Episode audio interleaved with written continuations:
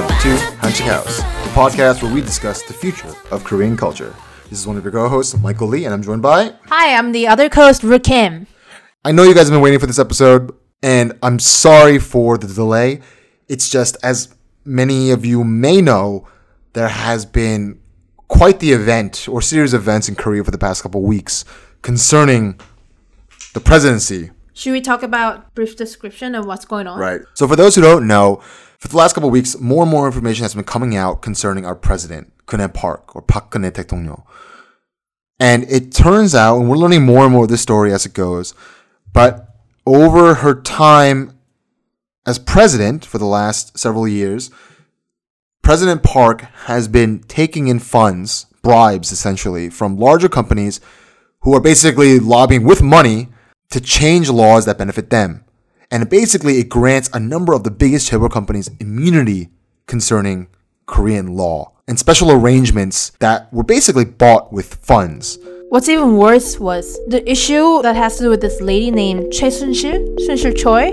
She has been advising the president for a very long period of time. A personal friend of the president from a young age. So this person who is not affiliated with the government at all, with her ties to the president, was able to, and we're not exactly sure on how this has happened yet, but manipulate the president, uh, funnel funds, and with embezzle. False information false that was information. coming from a fortune teller, so to speak. So citizens were infuriating at the fact that the whole political system was being run by this unknown lady who uses president's power for her benefit. And obviously all this embezzling and bribing with money and funds and involving the higher echelons of society that nobody could touch or knew about has caused an uproar, and there are massive cool. protests currently. And false information that was circulated amongst the top hierarchical government workers. So the president, who was voted into office democratically, was working off of information and through systems that allowed her to circumvent the natural democratic process. Nobody knew about this other than top government officials. And because this involves so much money, so much action, so much legal action, a lot of these high-level political decisions, there was an uproar. And it's still resonating through Korean society today. And I think it has to do with this disappointment and anger towards President Park for the past three years. And now it finally reached the point where all the citizens... The breaking point, essentially, yes. The breaking point, yes. Rise up and protest as a whole. We were originally going to do an episode based on a longer topic, as we usually do, but because of this sudden event, this crisis, so to speak, we're going to push that to next month, and this episode will be a short one, just talking about the state of democracy in Korea and Korean society, and why these issues are coming up again and again and again in terms of corruption, and what we can do as a society, as a community, to combat this, to ameliorate the situation, make it better in the future, and prepare a better political and social system that protects all of its citizens and prevents these things from happening. We really want to point out that Americans are not afraid of releasing information or discuss about information and evaluate. To a certain extent, they really enjoy exercising their political freedom in, right. in their voices. Right. But meanwhile, in Korea, people are still very passive when it comes to political involvement, their involvement and expressing their opinions. And they they hardly take actions at individual scale. So the, the overall environment and atmosphere of this President Park issue has been very different. Different in a way that citizens feel extremely defeated by the government. And so, so for this episode, we want to talk briefly and discuss the state of what a democracy is and how we exercise a certain democratic responsibility. It's easy to say that the political systems in Korea and the U S are parallel. The U S helped set up South Korea's government to begin with. We have a Senate, we have a presidential cabinet, we are they're voted into office. Some things are very similar, but the key difference is Korea doesn't exercise a democratic society when it comes to all the important systems right. that are in the country. We have democratic system as a tool, as a governmental tool for our society, but we don't really pursue democratic ideas or behaviors. And if you and if you investigate the economic systems, the educational systems, the relational systems, broadcasting, news channels, communication, exactly, it's all top down. It's top down. it's from bottom up. You have to work to have any kind of power or respect or voice or any kind of real involvement. And that creates this atmosphere that an individual person, especially an individual person that doesn't have money or doesn't have a name brand or doesn't have any real media presence, doesn't have any democratic power. It's not a dem- it's not a democracy for them. They are in line, they are being told what to do, and they have to listen in order to have even food to eat in many ways. So for the Korean version of this episode, we we just finished recording that one, and we focus on this idea of a democratic responsibility, that if you live in a democratic society, for example, in the U S, you are quote-unquote required, even though a lot of us don't exercise it, the, the responsibility to vote, to vote for your senators, your congressmen, your president. And the less you exercise your rights, whether it's the right to bear arms or the right to free speech, the less you exercise your rights that are guaranteed to you by the Constitution, the less we would be actually protected by a democratic government.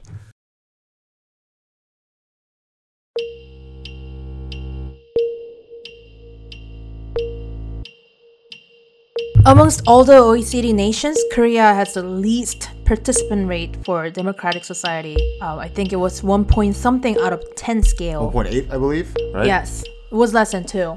We are in the bottom out of one hundred fifty nations. And so that means that Korea is just ceremonially a democracy. Mm-hmm. In terms of practice, in terms of engagement, in terms of representation, it is not a democracy. It's just a tool and title for government. And we see that perfectly now with the scandal, which is calling for impeachment, which is calling for the removal of the president, which is calling for a complete reform. It's because she took advantage of the lack of accountability at the highest level, an accountability that we as the citizens or we as the people on the ground have to maintain.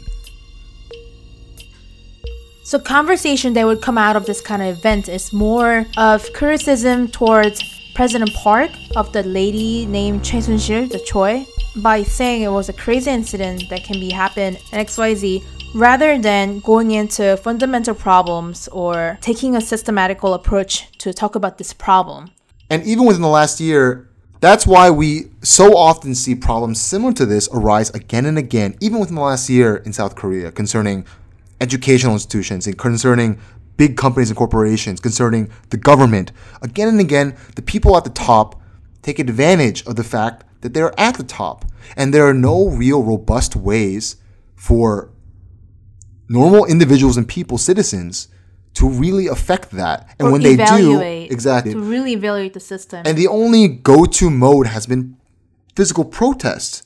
But protest doesn't work because the people at the top have no reason to listen to the people at the bottom once they are there. Right. And a lot of the protest has been met with violent police opposition. So it's really hard to find consistent and accumulated effort to change something. The way we take actions are extremely negative, physical oriented, than small changes, small advocacy towards something. And so you might think, okay, why is this important to me? I'm Korean American, or I'm living abroad. I'm an international student.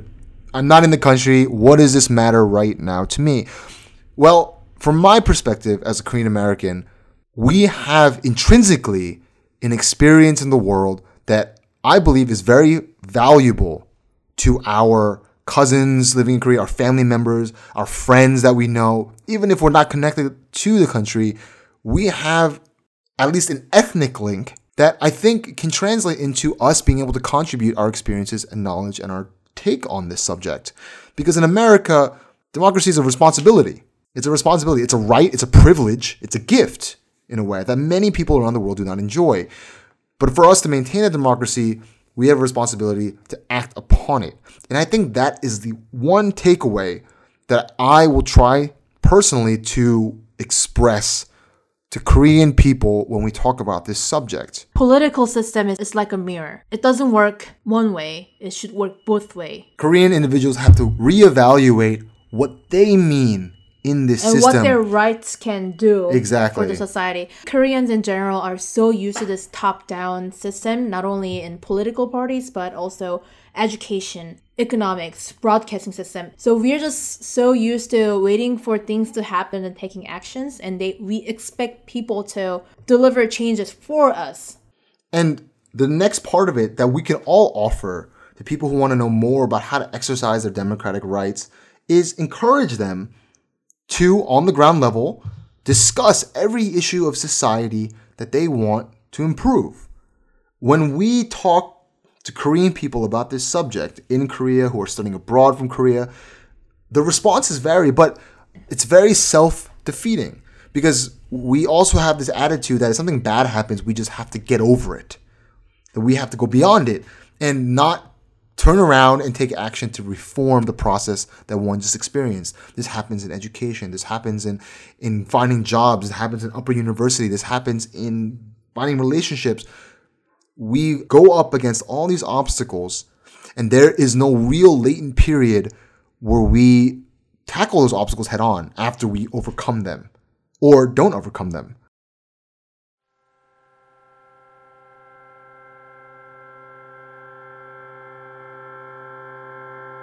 A lot of Koreans think it's really hopeless and our society does not hold positive future, great returns. But for people who are listening, who are probably from a country that has had a democracy for many centuries more, at least, than Korea, I think there's a way for us to translate our knowledge, our experiences, our history back to the country. That's where I see our involvement, and that's why I get really enthusiastic about this being an opportunity. Korea has hit a crisis, and in this time of crisis, we have the chance to rebuild, to reform, to redo, to reevaluate, to reposition ourselves in this democratic system to make sure things like this don't happen more. Not only prevent things like this to happen, but also to educate how to exercise that right that you are given. And in Korea, we emphasize also that exercising your democracy is not just at that highest political scale. It's not just through protests. It's not just through mass gatherings, but it's also through your individual daily actions and livelihoods. If you pay, take the traditional path, the mainstream path that is supported by Korea, which is as long as I do well, as long as I do well in school, as long as I do well in college, as long as I get a good job, as long as I have a good relationship and I have a good wife or husband or whatever, as long as I have a good family, that's fine. That's the ideal.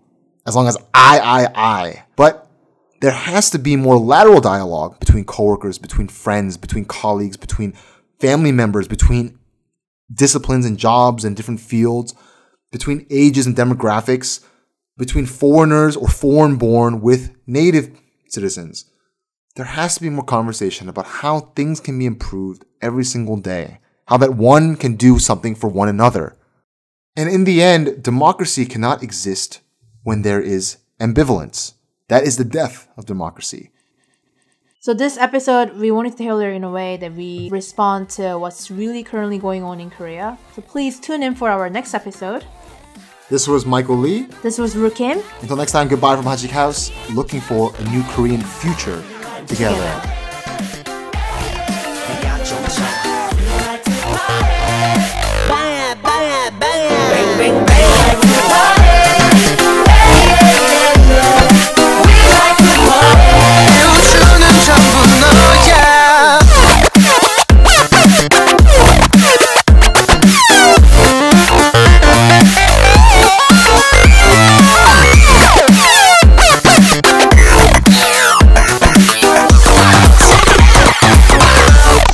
Stop.